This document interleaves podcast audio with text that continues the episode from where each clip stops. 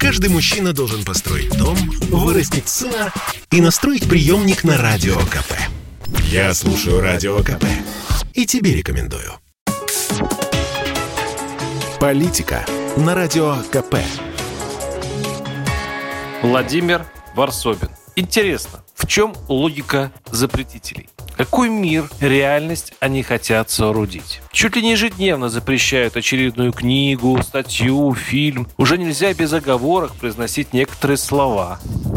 Вопрос, зачем? Они всерьез считают, что это эффективно и, главное, надолго. Для примера опишу самый обыкновенный день обыкновенного человека в стране запретов. Заходит человек в интернет и, размышляя, чтобы такое посмотреть, смотрит новости. Вчерашний, например. Читает. Минюст России признал экстремистским советский фильм 1973 года «Тайное и явное. Цели и деяния сионистов». Наш человек думает, интересно, забивает «Тайное и явное» в Google, на него высыпается тысяча ссылок на фильм. Смотрит, Спасибо Минюсту. Количество просмотров этого антисионистского кино стало рекордом за всю его почти 40-летнюю историю. Читаем дальше. Депутат Госдумы Виталий Милонов попросил директора ФСБ Александра Бортникова запретить фильм «Тихий голос», рассказывающий о мучениях геев в Чечне.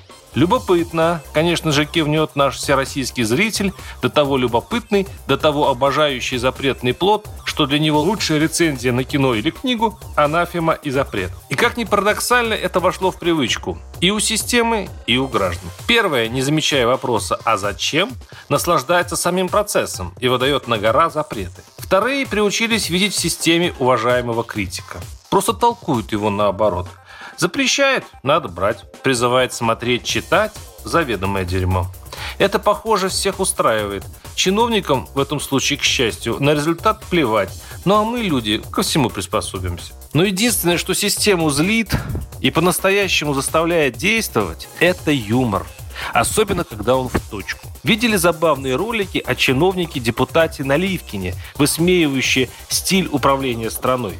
Они очень популярны на Дальнем Востоке. На эту чудом сохранившуюся сатиру власти смотрели косо, но все-таки спокойно, пока сумасбродный Наливкин не замахнулся на святое – силовиков, на их гламурную икону генерала, официального представителя МВД Ирину Волк. Ее в ролике сыграла только что освободившаяся а точнее откинувшаяся с зоны Лариса Кривоносова, чье появление в кадре в изящном мундире а «Волк» гомерически разорвало интернет в клочья. И тут система повела себя, как и полагается, бездушному механизму, начисто лишенного самоиронии, кондово, мелочно и мстительно. Она арестовала актрису Кривоносову на три месяца за незаконное ношение формы. Думаю, красавица генерал Ирина Волк должна быть довольна, она отомщена. Более того, власти взяли создатели саги о Наливкине в разработку. Ну, то есть скачали из интернета предыдущие ролики, чтобы решить, за что будем сажать остальных. Остановились на сцене, где депутат Наливкин решает проблемы безопасности граждан с помощью гранатомета. По сценарию на остановке был найден пакет, как потом оказалось с морковкой. Прибывший Наливкин пародирует российский госпиар, взрывает остановку и уезжает довольный. Хотя снималось это в безлюдном месте, и взрыв изображали обыкновенные петарды, у авторов ролика теперь обыски и обвинения в злостном хулиганстве с применением взрывчатых веществ. Срок до 7 лет. Вот такие пришли интересные драматургические времена. Как грустно говорил барон Мюнхгаузен, смех продлевает жизнь только тем, кто смеется. Кто шутит, наоборот, укорачивает. Парсобин, одноименный телеграм-канал, YouTube-канал. Подписывайтесь. Политика на Радио КП. Это спорт не прикрытый и не скучный. Спорт, в котором есть жизнь.